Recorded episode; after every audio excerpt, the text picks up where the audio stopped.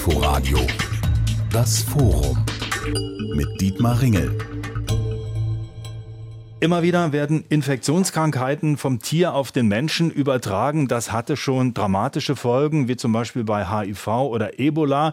Aber noch nie, zumindest in der jüngeren Zeit, war praktisch die ganze Welt davon betroffen, so wie jetzt bei SARS-CoV-2, also Corona. Mittlerweile kann man sich dagegen impfen lassen. Wir tragen Masken, lassen uns testen, das Leben geht weiter. Aber haben wir wirklich begriffen, was da im Gange ist und was uns möglicherweise noch bevorsteht? Das wollen wir heute im Inforadio Forum beleuchten, in Zusammenarbeit mit der Gesellschaft für internationale Zusammenarbeit GIZ und mit diesen Gästen. Ruth Schumacher, sie ist Leiterin des Globalvorhabens One Health bei der GIZ. Daniela Schode ist dabei, Leiterin Tierschutzarbeit bei der Welttierschutzgesellschaft. Dr. Klaas Dietze vom Friedrich-Löffler-Institut Institut, das ist das Bundesforschungsinstitut für Tiergesundheit und Dr. Siegfried Behrendt, Forschungsleiter am Institut für Zukunftsstudien und Technologiebewertung IZT in Berlin. Frau Schumacher, One Health bedeutet ja, dass die Gesundheit von Menschen, Tieren und Umwelt eng miteinander verbunden ist, dass es ganz viele Quer- und Zwischenbeziehungen gibt. Ist das eine Erkenntnis jetzt aus der Corona-Pandemie oder ist die schon älter? Die ist schon älter. Sogar schon bei den Griechen gab es solche Erkenntnisse, dass Medizin nicht nur auf Humanmedizin, auf biologische Aspekte zurückzuführen ist, sondern breiter, äh, umfassender gesehen werden muss. Man erinnert sich an Aspekte der soziale Hygiene, die auch schon im 18. und 19. Jahrhundert diskutiert wurden, unter anderem hier in Berlin. Äh, wir sind ja hier in, bei RBB. Also ich erinnere mich an der 200. Geburtstag von Virchow steht ja jetzt an. Ähm, und de dementsprechend ist das schon ein Konzept, was wir eigentlich sehr lange diskutiert haben. Aber Corona hat dem Ganzen nochmal einen neuen Aufwind gebracht. Aber trotzdem konnte man ja den Eindruck haben, vor allem in der Frühphase von Corona, dass wir hier im, sage ich mal, warmen und geschützten Westeuropa der Meinung waren, uns geht das irgendwie dann doch nichts an. Also mit den Vorerkenntnissen, die Sie gerade beschrieben haben, Hätten wir da nicht ein bisschen schlauer sein müssen, Herr Behrendt? Na, wir hätten sicherlich äh, schlauer sein müssen. Wurde ja gerade gesagt, äh, der Zusammenhang, der ist schon lange bekannt. Und in der Tat, die, die Forschung ist ja schon lange bemüht, sozusagen äh, solche Zoonosen, also solche Möglichkeiten, dass Infektionskrankheiten von Tier auf den Mensch überspringen, untersucht werden. Und insofern ist SARS also keine Neuigkeit, sondern SARS ist ja schon vor 20 Jahren hier, ist, ist ein Problem gewesen, wurde damals dann auch untersucht und auch gerade hier in Berlin, an der Charité vor allen Dingen. Und man hat dann einige Jahre später bereits auch Szenarien gemacht, wo man im Grunde genommen genau das in Szenarien vorweggenommen hat, was jetzt tatsächlich Realität geworden ist. Und damals war ja gerade auch Absicht gewesen, frühzeitig solche Pandemien auch mit zu identifizieren. Aber interessanterweise äh, hat man das wenig beachtet und ist das, das ist nicht in politische Entscheidungsprozesse übersetzt worden, sodass im Prinzip die Prävention total vernachlässigt worden ist und wir tatsächlich dann vor einer Pandemie standen, die natürlich schwere Verwürfnisse ausgelöst hat. Herr Dietze, Sie befassen sich ja am Löffler-Institut äh, im Grunde immer schon mit der Frage, wie Krankheiten möglicherweise von Tieren auf Menschen übertragen werden. Zentraler Blick da immer auch auf die Nutztiere. Wie haben Sie denn das aufgenommen, die Nachrichten, die ersten Nachrichten aus Asien vor gut anderthalb Jahren? War Ihnen schon klar, dass hier die Alarmglocken schrillen müssen? Naja, klar, dass die Alarmglocken schrillen. Also ich glaube, so richtig vorhersagen konnte man das zu dem Zeitpunkt noch nicht, wie sich die Pandemie als solche genau entwickelt. Dass das eine Geschichte ist, die man sehr ernst nehmen muss, das war uns, glaube ich, schon sehr bewusst. Und wir haben auch natürlich, bei, wenn, wenn solche Viren plötzlich auftauchen, sind wir in der Infektionsforschung ja durchaus schon sehr vernetzt. Da wird One Health ja auf vielen Ebenen auch schon gelebt und da wird dann eben relativ schnell auch untersucht, inwieweit eben ein tierisches Reservoir eine Rolle spielt. Und das ist ja auch, also zumindest für das FLI dann besonders wichtig, dass wir auch ganz schnell versuchen mussten, Antworten zu finden. Sind Nutztiere betroffen? Ähm, sind sie gefährdet? Wie sieht das mit anderen Tierarten aus als Reservoir? Ganz einfach, weil das natürlich der direkte Beitrag ist, den wir als FLI leisten können, um die Pandemie irgendwie unter Kontrolle zu kriegen, weil wie, das ist der Beitrag, den wir für die Humangesundheit leisten können, dass wir da Klarheit reinbringen. Das heißt, unabhängig von der Fragestellung, ob die Alarmglocken bei uns schon so läuteten, dass, dass es für den Menschen jetzt weltweit zu einem großen Problem kommt, waren wir relativ schnell in einem sehr engagierten Arbeitsmodus, weil wir einfach einen Riesenberg Arbeit auf uns zukommen ähm, sehen haben. Das, das war einfach so, ja. Frau Schröder, mittlerweile scheint es ja festzustehen, dass SARS von Fledermäusen übertragen wurde auf Menschen, aber immer noch hört man, na ja, vielleicht hat ja da jemand im Labor in Wuhan nicht richtig aufgepasst und dann ist da doch was nach außen gedrungen. Die Chinesen sagen, es wurde auch anderswo geforscht dazu, also bitte die Schuld nicht bei uns so. Also ist definitiv denn klar, welchen Weg dieses Virus genommen hat? Eine absolute Klarheit haben wir noch immer nicht, aber die Wahrscheinlichkeit, dass es eben einen natürlichen Ursprung hat, ist extrem hoch. Und wir haben jetzt auch gerade vor zwei Wochen ungefähr kam ein neues Paper raus, das ist immer noch im Preprint, wo äh, in Laos äh, Fledermäuse gefunden wurden, die tatsächlich auch von der Gensequenz in den entscheidenden Lokalitäten, sage ich jetzt mal, im Virus eine sehr, sehr hohe Übereinstimmung mit SARS-CoV-2 herrscht. Und insofern je länger man eigentlich forscht, desto mehr natürlichen Ursprung findet man auch und umso unwahrscheinlicher wird das auch mit dem Labor, woran wir, glaube ich, alle nicht so richtig geglaubt haben. Aber es war natürlich eine, eine These, die auch diskutiert werden musste. Und bei einem Fall wie, wie Corona, SARS-CoV-2, ist es ja auch so, ähm, es war für alle neu. Wir wussten, es wird eine Pandemie kommen. Ich glaube, darauf waren wir auch alle mehr oder weniger vorbereitet. Oder wir wussten zumindest, dass es passieren würde. Vorbereitet waren wir nicht unbedingt.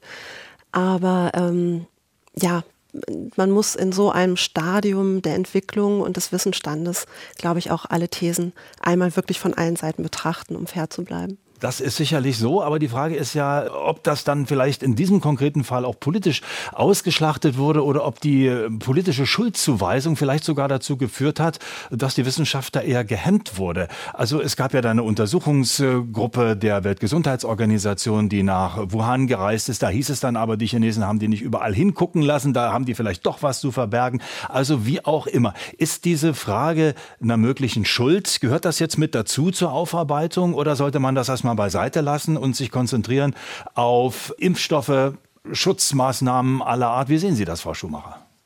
Ich glaube, wir kommen mit der Diskussion um Schuldzuweisung keinen Schritt weiter. Wenn wir weiterkommen wollen, müssen wir jetzt gucken, einerseits, wie wir bestmöglich reagieren auf die Situation, wie sie im Moment ist einerseits natürlich auch aus dem Gesundheitssektoren heraus, aber auch die Chance nutzen, One Health Aspekte weiterzubringen und auf der anderen Seite insbesondere zu gucken in Richtung Prävention und Vorsorge. Wie gehen wir mit den Erfahrungen, die wir jetzt gemacht haben, weiter um? Herr Behrendt? Ja, wenn ich da äh, ergänzen darf, also ich denke genauso, es geht hier nicht um Schuldzuweisungen. Aber trotzdem muss man schon feststellen, es geht um Fragen von Verantwortung. Und da muss man schon deutlich sagen, äh, dass eben China natürlich eine Politik gefahren hat, die am Anfang äh, der, der, der Corona-Pandemie äh, versucht hat zu verschleiern dass bis heute sozusagen Informationen nicht weitergegeben werden, nicht zur Verfügung gestellt werden, dass Untersuchungskommissionen der WHO, der Weltgesundheitsorganisation sehr spät erst ins Land gelassen worden sind und so weiter. Also sprich, das Ganze wird schon sehr politisch überlagert. Genauso wie auch die USA letztendlich immer wieder argumentiert haben, ja, das ist ein China-Virus, das ist ein Virus, der auch aus dem Labor stammt und so weiter. Also sprich, das Ganze wurde natürlich von Desinformationskampagnen auch mit überlagert. Es wurde politisch instrumentalisiert. Und insofern muss man sich da natürlich schon die Frage stellen, wie man gerade auch die WHO als eine der entscheidenden Weltorganisationen verändern kann. Also auch durchaus politisch unabhängiger machen kann, sodass sie hier eigentlich ihre zentrale Aufgabe, nämlich Pandemien früh zu erkennen und vor allen Dingen dann auch in politische Entscheidungsprozesse äh, hierzulande einspeisen kann, auch wirklich gerecht werden kann. Also so wie das jetzt war, ist es sehr schlecht gelaufen. Und gerade bei der Pandemie hat man ja schon gesehen, es kommt hier auf wenige Wochen drauf an. Das entscheidet über Millionen Infektionen und dann natürlich auch letztendlich über Kranke und Tote. Wenn ich mich da einbringen darf, ich, ich halte das vor allem für ganz wichtig. Also die, die Verantwortlichkeit oder die Verantwortung, damit umzugehen, ist das eine. Ganz wichtig finde ich, also diese Schuldfrage, wie gesagt, die bringt uns nicht weiter. Das, ich glaube, da sind wir uns einig. Wichtig ist ja aber die Fragestellung, also ganz offensichtlich gibt es ja ein Vertrauensproblem, wie bestimmte Informationen zur Verfügung gestellt werden oder auch nicht. Und das ist der Punkt, das ist der Punkt, wo wir lernen können, wo wir auch reformieren müssen, wo wir gucken müssen, wie können wir dieses Vertrauen herstellen und wer sind da die entscheidenden Player, die dafür sorgen können. Und da ähm, gebe ich dem Kollegen völlig recht, dass die Weltgesundheitsorganisation, die WHO, die ist da extrem wichtig. Sie ist als UN-Organisation, ich habe selber mal für eine UN-Organisation gearbeitet, sie ist nur so gut wie die Mitgliedstaaten dieser Organisation. Das heißt, für den Reformprozess, es nützt nichts mit dem Finger auf die WHO zu zeigen und Fehler aufzuzeigen. Alle Mitgliedstaaten müssen sich dort einbringen um die vermeintlichen Fehler dort oder das Stocken im Informationsfluss und das vielleicht zu zögerliche Handeln, um das zu verhindern. Da sind alle Mitgliedstaaten mit in der Verantwortung. Das ist ganz wichtig. Also wir sitzen nun mal alle in einem Boot und wir haben diese internationalen Organisationen und die sind nur so gut, wie wir sie lassen. Frau Schröder, wie ist das denn bei der Welttierschutzgesellschaft? Sie sind ja auch weltweit vernetzt. Wie läuft da die Zusammenarbeit mit Partnerorganisationen? Die läuft sehr gut, ähm, was natürlich auch einfach dem Kontext geschuldet ist, äh, wie die Verträge gelagert sind und äh, wie die Verantwortlichkeiten verteilt sind. Aber das ist auch jenseits des, dieser Diskussion, die wir gerade führen, weil das dann tatsächlich eher auf einer lokalen Ebene stattfindet. Ich würde ganz gerne noch zu, dem, zu der ähm, Vorfrage noch was sagen. Ich glaube, wir können uns, wir sind uns alle relativ einig, dass die Schuldfrage eben keinen Sinn macht. Aber ich denke, wir müssen wirklich schauen, was die Ursache war und was wir wirklich auch in der Ursachenbekämpfung machen können. Wenn ich mir allerdings die Aktivitäten anschaue, die diskutiert werden, dann ist es eher wie eine Art Fallbearbeitung. Also es geht sehr viel darum, wie wappnen wir uns eigentlich, wenn die nächste Pandemie kommt, von der wir uns, glaube ich, auch wahrscheinlich alle sicher sind, dass sie kommen wird. Welche Strukturen müssen aufgebaut werden, um dagegen vorzugehen? Aber mir fehlt immer noch in der globalen Diskussion tatsächlich auch dieser Punkt, wie können wir das verhindern? Sprich, dieser ganze Kontext von Wildtier und, und menschlichem Konflikt um Ressourcen, um Wälder, in die reingegangen wird, um wirklich diesem, diesem Kontakt, der zwischen Wildtieren und Menschen hergestellt wird. Da müssen wir eigentlich noch viel, viel stärker hinschauen. Genau, da würde ich gleich mal ansetzen. Also wo ist denn da der Punkt, wo Sie sagen, da müssen wir jetzt ran? Ja, gute Frage. Das ist ein riesiges Feld. Mir geht es da vor allem wirklich um, um diesen Konflikt. Wo ist die, die Frontline, kann man sagen? Ein Kollege von mir hat heute noch gesagt, wir schwimmen eigentlich im Ozean von Pathogenen, die wir alle noch nicht kennen. Manche kennen wir. Die WHO hat auch eine Liste dafür, welche, welche Pathogenen jetzt auch ein Potenzial haben, Pandemien hervorzurufen. Viele, viele kennen wir nicht, weil sie noch irgendwo an Stellen der Welt sind, wo der Mensch noch nicht vorgedrungen ist wir wissen nicht, was auf uns zukommt. Und es geht einfach darum, tatsächlich Flächen auf der Erde auch in ihrem natürlichen Zustand zu lassen und eben auch den Wildtieren dann auch die, die gewissen Flächen auch zu lassen, um auch da existieren zu können. Also es geht immer um Expansion der Menschen, würde ich sagen, die in Frage gestellt werden müsste oder anders strukturiert werden müsste, effizienter gemacht werden müsste, dass, dass man vielleicht weniger Platz braucht. Also da bin ich, glaube, da kann Herr Behrendt mehr dazu sagen. Ja, also das, das wären für mich tatsächlich die Ja, ist eine große Frage, sicherlich, und da werden wir auch wieder ziemlich nah beieinander sein, glaube ich. Aber wenn es dann konkret wird, also wo, bitteschön, soll denn der Mensch gestoppt werden? An welchen Stellen? Also mir fällt dann immer ein, wir reden über das Amazonasgebiet, Regenwald, Abholzung, dort werden dann Rinder gehalten oder dort wird Soja angebaut, damit man dann Rindfleisch verkaufen kann. Das ist so ein Paradebeispiel. Geht es hier nur um das Amazonasgebiet oder müssen wir erstmal müssen eine Liste machen, äh, über welche Teile der Welt wir reden oder wissen wir das jetzt alles schon? Herr Behrendt. Ja, das wissen wir sicherlich nicht, äh, aber die Dinge sind ja hochkomplex und miteinander äh, verzahnt. Ja, und deswegen auch nicht so einfach auseinander zu dividieren, äh, was Umweltkrise ist, was die Pandemie anbetrifft, was das Erreichen von planetaren Grenzen und so weiter anbetrifft. Also insofern würde ich auch zunächst mal die These aussprechen, die nächste Pandemie lässt sich nicht vermeiden, aber das Risiko, Begriff, den Sie auch gerade verwendet haben, der lässt sich sicherlich verringern indem man an gewisse Ursachen rangeht. Und das ist natürlich beispielsweise der Wildtierkontakt. Und insofern ist natürlich schon eine, eine, gute Maßnahme von China gewesen, wenn ich das richtig irgendwo mitbekommen habe, gerade auch äh, solche Wildtierhandel irgendwie einzuschränken. Da sind ja Maßnahmen ergriffen worden. Ob die jetzt ausreichen, wie auch immer, kann ich jetzt gar nicht beurteilen. Aber das ist so eine der Maßnahmen. Ja, die nächste Maßnahme, die ja äh, auch gemacht werden müsste, und da, wenn ich da wieder richtig informiert bin, ist ja wenig passiert, äh, was den Handel anbetrifft, äh, den Handel dort zu unterbinden, wo dann sozusagen die Tiere aufgekauft werden. Also von deutscher Seite aus beispielsweise. Da ist mit Sicherheit Sicherheit ein sehr großes Defizit da. Äh, also insofern wäre das ein Strang, aber das ist wirklich nur einer unter vielen. Der, der nächste ist sicherlich der, wenn man das mal im großen Big Picture sich dann anschaut, äh, müssen wir schon feststellen, also drei Viertel der Landflächen weltweit, die sind bereits genutzt. Äh, ein erheblicher Teil sozusagen der natürlichen Flächen sind ja bereits vom, vom Menschen genutzt und, und letztendlich die Wildtiere werden immer weiter zurückgedrängt. Es gibt nur noch ganz wenige Naturflächen. Und insofern geht es natürlich auch gerade um den Regenwald, geht es natürlich auch um andere Urwälder etc. Aber ich würde auch sagen, um den Satz vielleicht noch äh, auch, auch mit reinzubringen, es geht nicht nur um Regenwälder, sondern es geht vor allen Dingen auch hierzulande um entsprechenden Naturschutz. Also zwar sind hier nicht die eigentlichen Ursachen, vermute ich, zu finden, was äh, jetzt äh, künftige Pandemien anbetrifft, aber es ist ganz zentral, auch natürlich Naturschutz hier ernst zu nehmen. Weil wenn wir fordern, den Regenwald zu erhalten, dann müssen wir auch sehen, dass wir im Grunde genommen unsere eigenen Wälder schon im Mittelalter fast vollständig abgeholzt haben. Ja, Im 18. Jahrhundert ist wieder aufgeforstet worden, aber herausgekommen sind mehr oder weniger Monokulturen und heute haben wir ungefähr 6% Naturschutzfläche gefordert wird, aber oder notwendig ist auf jeden Fall, dass weltweit 30 Prozent der Fläche tatsächlich in einen ursprünglichen Zustand wieder zurückversetzt wird oder geschützt wird. Das heißt, in Deutschland müssen wir genau die gleiche Fläche ausweisen. Und da haben wir natürlich in der Tat ein Riesenproblem und große Zielkonflikte, die dann damit verbunden sind. Patient Erde ist diese Sendung überschrieben, warum gesunde Menschen eine gesunde Tier- und Umwelt brauchen. Es geht um den großen Gedanken von One Health, den Zusammenhang von Tier und Menschengesundheit und Umwelt. Wir diskutieren darüber heute im Inforadio Forum gemeinsam mit der Gesellschaft für internationale Zusammenarbeit. Mit dabei Ruth Schumacher, Leiterin des Globalvorhabens One Health bei der GIZ, Daniela Schrudde, Leiterin Tierschutzarbeit bei der Welttierschutzgesellschaft, Klaas Dietze vom Friedrich-Löffler-Institut, dem Bundesforschungsinstitut für Tiergesundheit und Siegfried Behrendt, er ist Forschungsleiter am Institut für Zukunftsstudien und Technologiebewertung IZT Berlin. Wir haben schon gerade ausführlich darüber diskutiert, der Mensch macht sich immer breiter in der Welt mit den Nutztieren, die er für sich hält, die er zu seinem Zwecke nutzt und die Wildtiere werden immer weiter zurückgedrängt.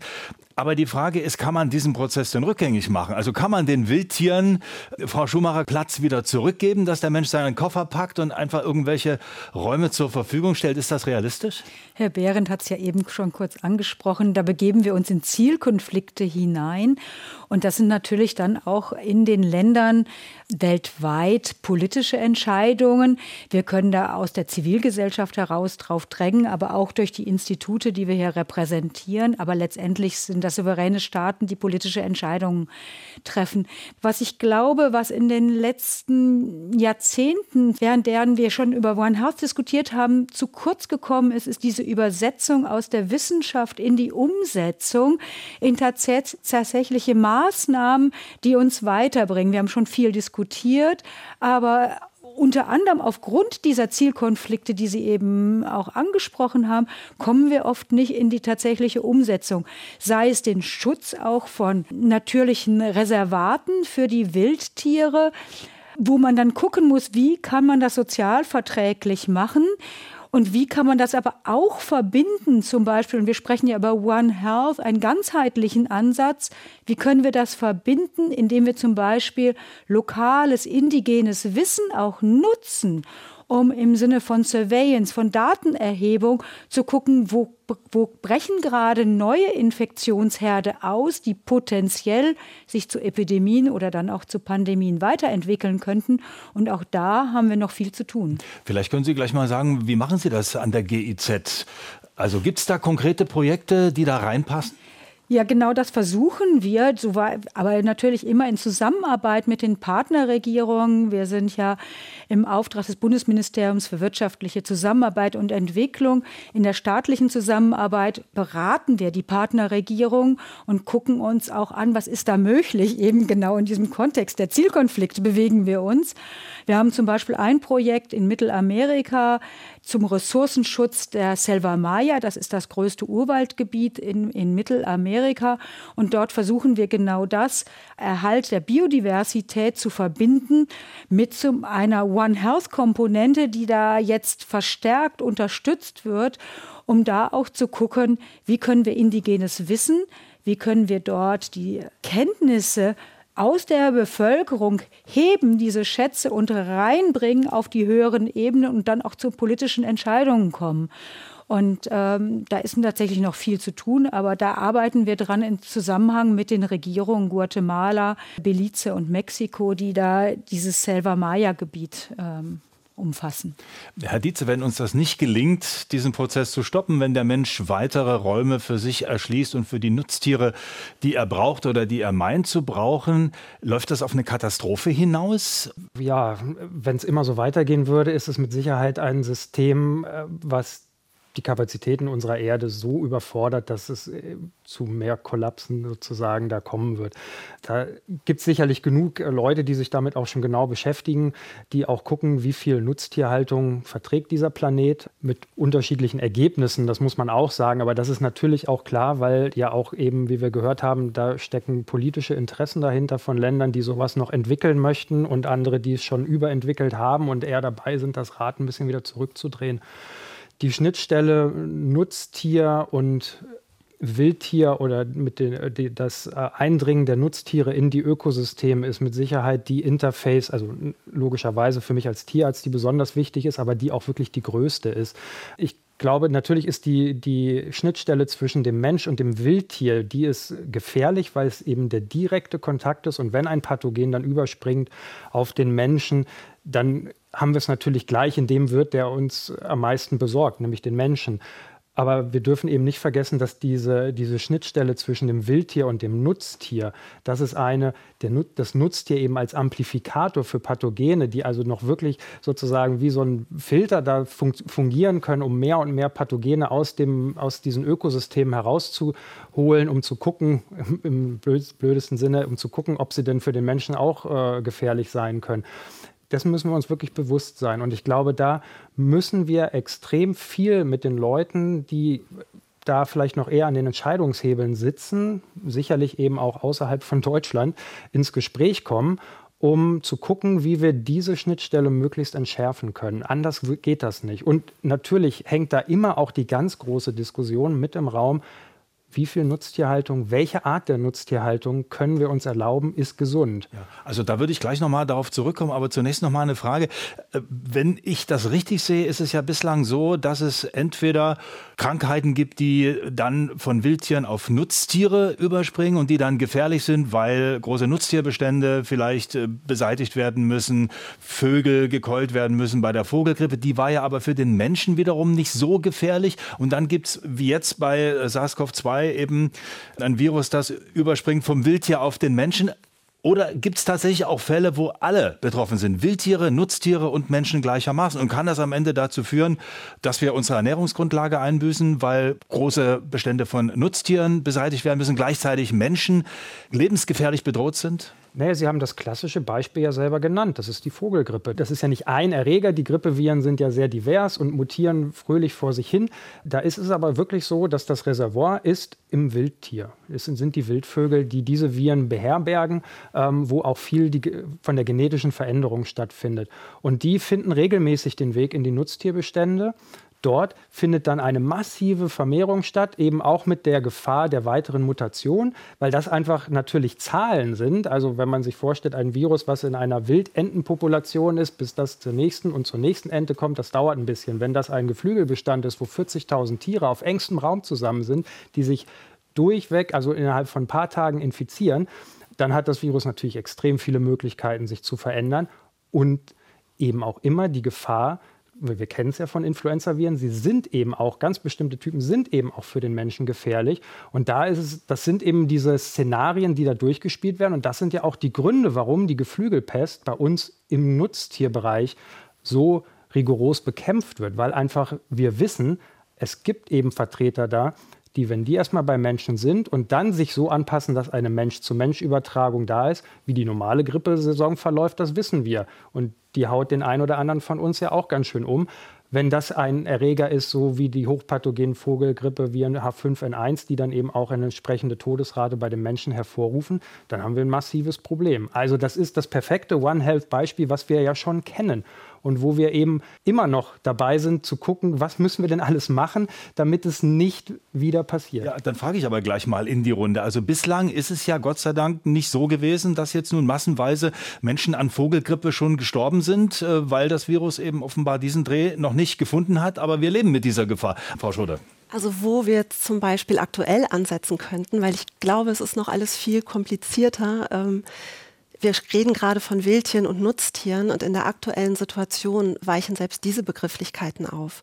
Wildtiere werden zu Nutztieren gemacht, weil zum Beispiel die Reaktion von China, dass eben Wildtiermärkte eigentlich geschlossen wurden. Es gab aber eine Umdeklarierung von Wildtieren zu Nutztieren. Das heißt, plötzlich sind Wildtiere, die in China auch als Wildtiere galten, werden jetzt in großem Maße gefarmt. Und ähm, das sind in dem Moment dann natürlich auch eigentlich Nutztiere. Und wenn ich mir jetzt anschaue, der illegale Wildtierhandel ist extrem groß und mächtig global betrachtet. Die WHO hat gerade in dem neuen ICD-11-Katalog die traditionelle Medizin aufgenommen, traditionelle chinesische Medizin oder traditionelle Medizin wird sie da meistens genannt. Da sehen wir natürlich eine riesengroße Gefahr, wenn diese Art von Medizin quasi gleichbedeutend wird zur evidenzbasierten Medizin und dann natürlich auch Interessen entstehen, um tatsächlich Produkte mit Wildtierursprung oder auch Pflanzen, die natürlich auch die Habitate bieten ähm, von den Tieren, dass das dann im großen Stil tatsächlich auch weltweit anerkannt wird, als Medizin verschrieben werden kann, von Krankenkassen bezahlt wird. Wenn das denn dann so kommt, und der Stichtag ist der 1.1.22, glaube ich, ob es dann wirklich sofort implementiert wird, wahrscheinlich nicht. Aber sehen, Sie, sehen Sie einen Ausweg, ähm, irgendwie ja, das Problem zu entschärfen? Es müsste dann wirklich sehr, sehr klare Regeln aufgestellt werden, was tatsächlich global anerkannt wird als Heilmittel und was nicht, weil tatsächlich die traditionelle Medizin definitiv ein, ein großer Motivator ist, um auch ja, Wildtiere zu jagen und äh, zu farmen. Wobei andererseits die Chinesen sagen, wir haben Jahrtausende Erfahrung damit und das ist Teil unserer nationalen Kultur. Das ist schwierig. Was sagt der Zukunftsforscher, Herr Behrendt? Gibt es Modelle, die Sie entwickeln für den Umgang von Menschen mit Nutztieren und mit Wildtieren in Zukunft? Oder befassen Sie sich mehr mit Fragen, wie soll die Stadt der Zukunft aussehen? Aber da gehört ja auch dazu, wie sollen sich die Menschen in den Städten der Zukunft ernähren? Also jetzt spezielle Modelle, was äh, das Verhältnis von Wildtier und äh, Nutztieren anbetrifft, äh, nicht. Aber wenn ich jetzt nochmal auf eine sagen wir, vielleicht höhere Ebene bringe, dann müssen wir, glaube ich, schon feststellen, dass die gesamte Menschheitsentwicklung eine solche ist, die dazu geführt hat, dass im Grunde genommen die Nutztiere total dominieren. Also die Wildtiere sind die absolute Ausnahme. Ja, gleichwohl wir immer so diese schönen Bilder vor Augen haben von Safaris und Wildtieren und so weiter in geschützten Regionen. Ich glaube, drei, drei Prozent der gesamten Biomasse von Säugetieren äh, äh besteht aus äh, Wildtieren. Die anderen 97 oder 96 Prozent äh, sind letztendlich alles Nutztiere. Und da sieht man schon die Dominanz sozusagen, um die es geht. Äh, und ich vermute, wir lösen das Problem nicht äh, durch eine ganze Reihe von Einzelmaßnahmen, die sehr wichtig sind. Auch eine ganz wichtige haben Sie gerade auch angesprochen, sondern ich denke mir, wir müssen insgesamt den Nutztierbestand reduzieren. Äh, weltweit. Und das hat auch etwas zu tun, was Sie auch gerade angesprochen haben, nämlich dass ich sage mal, eine besondere Gefahr auch dann natürlich besteht, äh, wenn von Wildtieren, die in relativ kleinen, äh, eher auseinandergezogenen Populationen leben, äh, jetzt überspringen auf Nutztiere, die sehr eng, auf sehr engem Raum gehalten werden.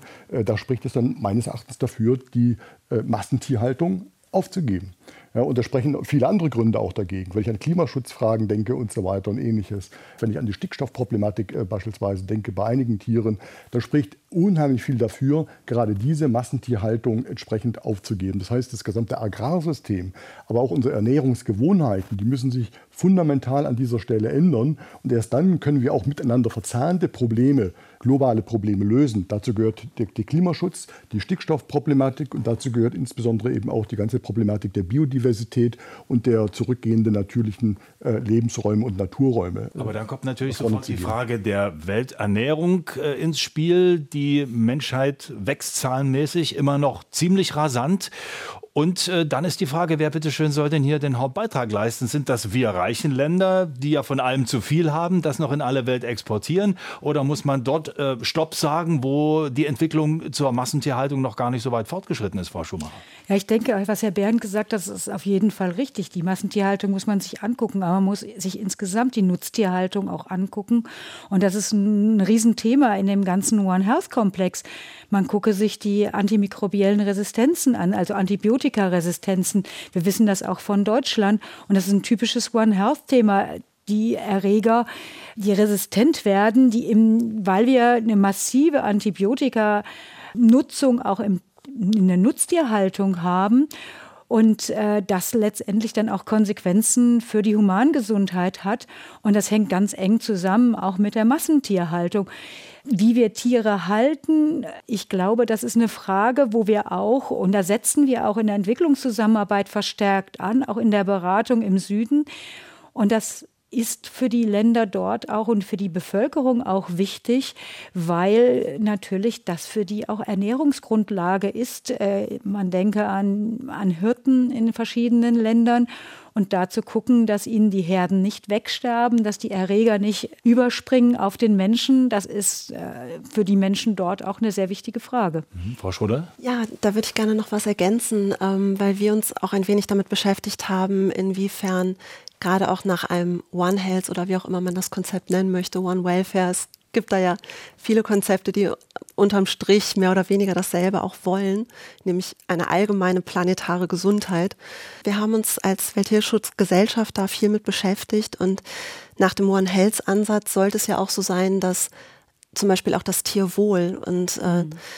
tatsächlich auch adressiert werden muss. Wenn man sich viele Organisationen anschaut, die tatsächlich eben auch mit Tieren arbeiten in der Entwicklungszusammenarbeit, es ist tatsächlich so, dass ich glaube, wir haben bisher noch kaum eine gefunden, die sich tatsächlich auch dem Tierwohl widmet und in seinem Monitoring und den, der Evaluation zum Beispiel auch drin hat, wie gut es den Tieren geht, wie gestresst sie sind, wobei sie dann natürlich auch wieder krankheitsanfällig werden, doch wieder Krankheiten auf den Menschen übertragen können. Also dieser Aspekt von, wir setzen Tiere ein, aber wir schauen auch, dass es den Tieren dabei gut geht und wir machen zum Beispiel Schulungen, damit die Tierhalter auch wissen, wie sie die Tiere zu halten haben, damit auch das Tier gesund ist. Das fehlt tatsächlich noch. noch lassen Sie mich da nochmal dazwischen fragen, aber wie erklärt man Menschen, die Hunger leiden, die in einer Dürrekatastrophe ausgesetzt sind. Da gibt es ja Teile der Welt, wo wirklich viele Menschen einfach Hunger haben. Wie erklärt man denen, dass es jetzt der Kuh erstmal gut gehen muss, damit es auch den Menschen gut geht? Die sagen, erstmal muss ich was zu essen haben. Das ist ehrlich gesagt gar nicht so schwer, weil ähm, die meisten Nutztiere ja nicht nur den Zweck erfüllen, Fleisch zu liefern, sondern die meisten sind dann auch gleich noch ja, äh, ziehen den Karren oder tragen das Wasser oder die Kinder zur Schule, die Kranken ins Krankenhaus oder sind eine Mitgift, ähm, wenn geheiratet wird. Also überall auf der Welt spielen Tiere eine ganz, ganz große Rolle. Und Tiere, die gesund sind, sind auch leistungsfähiger natürlich. Und ähm, insofern geht das erstaunlicherweise auch sehr gut. Und wir machen auch als Welttierschutzgesellschaft Trainings für genau solche Projekte, dass dann den Tierhaltern das beigebracht wird. Und die Resonanz ist sehr gut. Also das ist gar nicht so schwer, wie man erstmal denkt. Herr Behrendt? Also ich denke, wir müssen auch einen Schritt weiter gehen und, und letztendlich geht es um die Ernährung selbst. Also wir müssen auch aussteigen aus einer Ernährung, die sehr fleischbasiert ist. Also wir kommen da nicht drum rum. Es geht um den Patienten Erde heute. Die Frage, warum gesunde Menschen eine gesunde Tier- und Umwelt brauchen. Es gibt dieses One Health-Konzept, diesen Gedanken, der gar nicht neu ist, aber immer wieder zur Diskussion gestellt wird. Denn gerade wie wir bei der Corona-Pandemie merken, die Menschheit ist zwar auf vieles vorbereitet und gerade die reichen Länder glauben, vieles im Griff zu haben. Die Praxis sieht aber, wenn es dann konkret wird, immer mal wieder anders aus. Ruth Schumacher ist mit dabei heute, Leiterin des Vorhabens One Health bei der GIZ. Daniela Schrotte, Leiterin Tierschutzarbeit bei der Welttierschutzgesellschaft. Klaas Dietze vom Friedrich-Löffler-Institut, dem Bundesforschungsinstitut für Tiergesundheit. Und Siegfried Behrendt, er ist Forschungsleiter am Institut für Zukunftsstudien und Technologiebewertung IZT in Berlin. Wir haben gerade schon diskutiert über die Nutztierhaltung in den reichen Ländern, Massentierhaltung. Angeblich brauchen wir das, um genügend Nahrungsmittel zu produzieren produzieren, aber es wird ja immer wieder in Frage gestellt, ob das erstens wirklich notwendig ist und zweitens, welche Gefahren das birgt. Umgang mit Antibiotika ist eine Frage, die dabei gestellt wird. Herr Dietze, das Löffler-Institut befasst sich mit der Tiergesundheit, Schwerpunkt Nutztiere. Sind Sie ein Institut, das mit dazu beiträgt, dass immer mehr Tiere auf engem Raum gehalten werden können, weil die Wissenschaft ja Möglichkeiten und Wege zeigt, wie man Krankheiten da eindämmen kann? Also sind Sie da ein Treiber eher, der Probleme verursacht oder lösen Sie Probleme? Ich denke, in erster Linie versuchen wir Probleme zu lösen und wir versuchen die Probleme nicht nur für Deutschland zu lösen, auch wenn das natürlich der primäre Auftrag ist, den das FLI hat.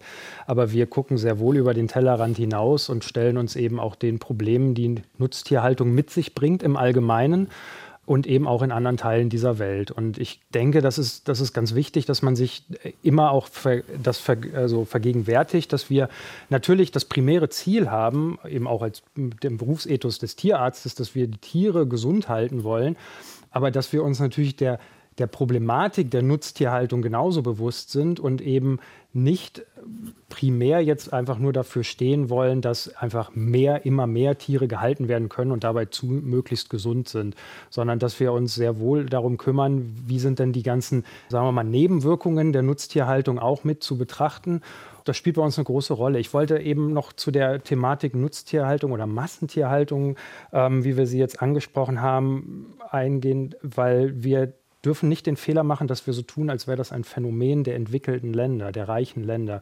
Eine extrem große Dynamik und wir müssen ja auch gerade gucken, wo passiert denn jetzt gerade ganz viel. Der Nutztiersektor in Europa, wenn man sich die Zahlen anguckt, da gibt es zwar immer noch eine, ein, eine Bewegung hin zur Konsolidierung, also immer weniger Betriebe, immer größer. Das ist aber von den reinen Zahlen her, glaube ich, nicht das, was uns wirklich Sorgen bereiten muss. Da kann man dran arbeiten, da muss man dran arbeiten. Aber wenn man sich anguckt, was in den boomenden Regionen in Südostasien, in China stattfindet, das sind Entwicklungen hin, also weg von einer kleinbäuerlichen Haltung hin zu einer industriellen Tierhaltung, die in ganz anderen Dimensionen abläuft. Und das ist etwas, wo wir eben auch im Zuge des One Health Ansatzes tunlichst es vermeiden sollten zu sagen, ach naja gut, das ist so weit weg, das gibt Probleme, aber da sollen die da drüben mit klarkommen das funktioniert nicht. Aber klar, es ist eben auch angesprochen schon, wenn wir davon ausgehen, dass jetzt die ganze Menschheit so Fleisch konsumieren möchte oder tierische Produkte konsumieren möchte, wie wir das hier tun, dann haben wir ein massives Problem. Das wird nicht funktionieren.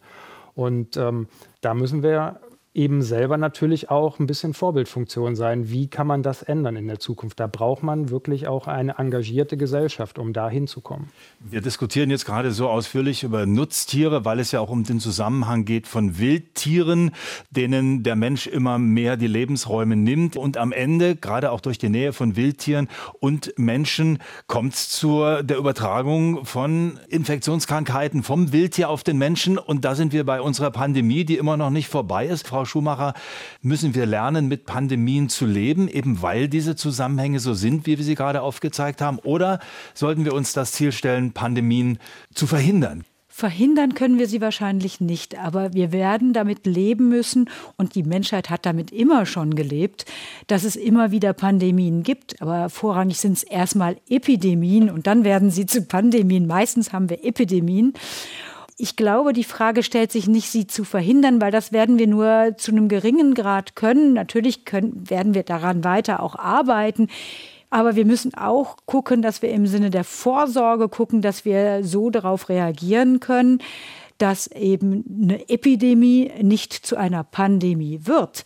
Wenn es anfängt zu springen von Mensch zu Mensch, dass wir das rechtzeitig wissen, indem wir die Datenbasis verbessern. Da arbeitet unter anderem arbeiten auch die verschiedenen Institute, die hier anwesend sind, dran, dass wir die Surveillance verbessern mit äh, Datensystemen und dass wir eben äh, dementsprechend schneller wissen, wenn so ein Virus anfängt, gefährlich zu werden, sich zuerst mal zu einer Epidemie zu entwickeln und dann potenziell zu einer Pandemie. Lass, lassen Sie mich noch mal ein bisschen zuspitzen. Also wir haben jetzt diesen Impfstoff und äh, wer doppelt geimpft ist, der geht davon aus, dass er eben nicht mehr schwer erkrankt an Covid, äh, dass er nicht daran sterben muss und äh, wir gehen wieder ins Theater und wir nähern uns menschlich wieder an. Aber die Diskussion ums große Ganze, so wie wir sie jetzt führen, wird die wirklich intensiv genug geführt in unserer Gesellschaft oder ist das vielleicht schon wieder ein bisschen aus den Augen, aus dem Sinn, Frau Schröder? Nee, ich glaube, sie wird noch nicht ausreichend diskutiert, äh, weil wir ähm, vor allem auch daran arbeiten sollten, eben das Risiko zu minimieren. Wir werden Pandemien bekommen, das ist neue Pandemien, ich glaube, das, da sind wir uns alle sicher, aber wir müssen wirklich, das hat Herr Behrendt auch schon gesagt, versuchen, das Risiko zumindest zu minimieren, um nicht gleich jedes Pathogen, was potenziell dazu in der Lage ist, dann auch mitzunehmen, sondern welche Strukturen man auch immer aufbauen möchte, das ist, das ist wirklich schwer zu beantworten. Und ich glaube, dafür muss aber auch noch mal ein Bewusstseinswandel passieren. Also wir haben jetzt zum Beispiel bei dem One Health Konzept das ist mir oft noch sehr, sehr anthropozentrisch. Ähm, Was heißt das? Äh, Entschuldigung, das heißt ähm, tatsächlich sehr auf den, auf den Menschen fokussiert. Auch wenn, ich weiß nicht, ob das ein Arbeitstitel war zu der Veranstaltung heute, aber wenn man sich den Titel durchgelesen hat, wenn ich das sagen darf, ging es auch eigentlich darum, wie halten wir den Menschen gesund. Sprich, diese ganzen Konzepte sind darauf aufgebaut zu schauen, wie gesund müssen wir die Tiere kriegen, wie gesund müssen wir die Umwelt kriegen, damit es dem Menschen gut geht. Damit aber, glaube ich, wirklich etwas verändert wird, muss dieses Bewusstsein sich wandeln und muss es darum gehen, den Menschen als ein Teil von, von, von vielen in der belebten Natur zu sehen und tatsächlich auch die Gesundheit des Ökosystems, die Gesundheit der Tiere und des Menschen als gleichwertig anzuschauen. Dann müssten sich eben oder würden sich natürlich auch die, die Aktivitäten anders gestalten und damit hätte man auch eine größere Chance, ein großes Ganzes zu erreichen, wovon man zwar redet, aber was man eigentlich nicht wirklich lebt im Moment. Aber da können wir ja vielleicht, wir sehen ja im Moment eine große Dynamik, auch durch die Fridays for Future, mhm. durch die Umweltbewegung, die wir auch im Moment hier sehen. Und die Hoffnung ist ja schon auch da, dass wir es darüber schaffen, auch wir hatten ja den Begriff auch Planet Erde am Anfang, da tatsächlich zu gucken, dass wir uns als ein Teil des großen Ganzen auch erleben und dass wir wissen, dass nur wenn die auch die Umwelt gesund ist, letztendlich Mensch und Tier gesund sein können. Also dass wir tatsächlich diesen ganzheitlichen Blick darauf werfen. Aber um Ihre Ursprungsfrage nochmal aufzugreifen, wir müssen diese Diskussion aufrechterhalten. Man gucke sich an, als die Ebola-Epidemie 2014 weltweit zum Entsetzen geführt hat, wie schnell war das wieder aus dem Bewusstsein weg? Und dann haben wir es nicht mehr diskutiert. Und dann kam oh Überraschung, Corona als Pandemie daher.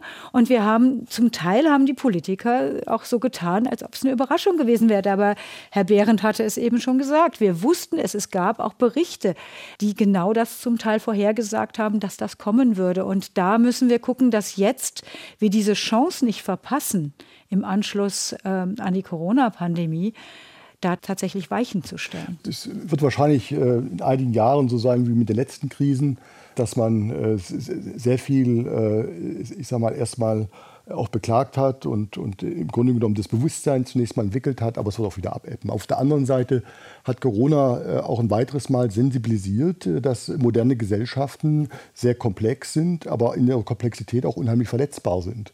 Also ich glaube, dass dieses Bewusstsein sich schon entwickelt. Und meine These ist, meine Vermutung ist, wir werden immer stärker in so einen Krisen Modus hineinkommen. Ja, also es geht ja nicht nur um Corona, es geht um andere Krisen. Es geht um Finanzkrise, es geht um Starkwetterereignisse, es geht um Überflutung und so weiter. Also da kommen noch sehr viele Krisen dazu. Ja, aber und gewöhnen wir uns dran und sagen, bitte, dann ist es eben so.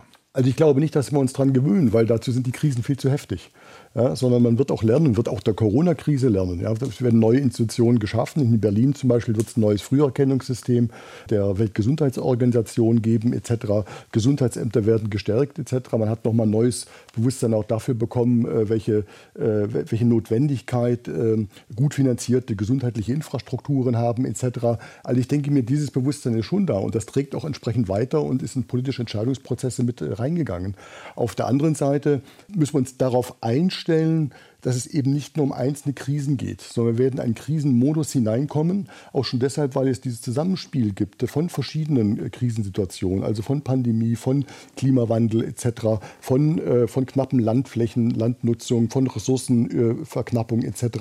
Und da werden immer weitere Krisen entsprechend äh, dazukommen. Und deswegen ist eigentlich das Fatale, was wir bislang nicht gelernt haben, ist, aus diesem linearen Denken herauszukommen. Also linear heißt, man geht jetzt davon aus, äh, dass die nächste Flut irgendwo kommt. Äh, und wahrscheinlich in diesem Jahrhundert werden wir halt eben nicht äh, eine Jahrhundertflut haben, sondern wahrscheinlich mehrere. Aber was sich da abspielt, ist, dass, dass wir positive Rückkopplungsprozesse haben, dass wir, wenn immer mehr Krisen kommen, dass der Staat immer mehr auch letztendlich überfordert sein wird, diese Krisen zu bewältigen. Das heißt, wir haben es auch mit, mit sozialen Krisen zu tun, mit Fragen von sozialer Gerechtigkeit zu tun etc. Und das denke ich mir, das ist wirklich das Fatale. Da komme ich zurück zu einer Ihrer Fragen vorhin. Steuern wir auf eine Katastrophe zu? Da, dann würde ich sagen, ja, wir steuern auf eine Katastrophe zu, wenn es eben nicht gelingt, letztendlich äh, die Gesellschaften eben anzupassen. Einerseits über Prävention, Ursachenbekämpfung, Prävention und andererseits rechtzeitig über äh, eine Steigerung der Lernfähigkeit, sodass wir adäquat auf solche Krisen reagieren können.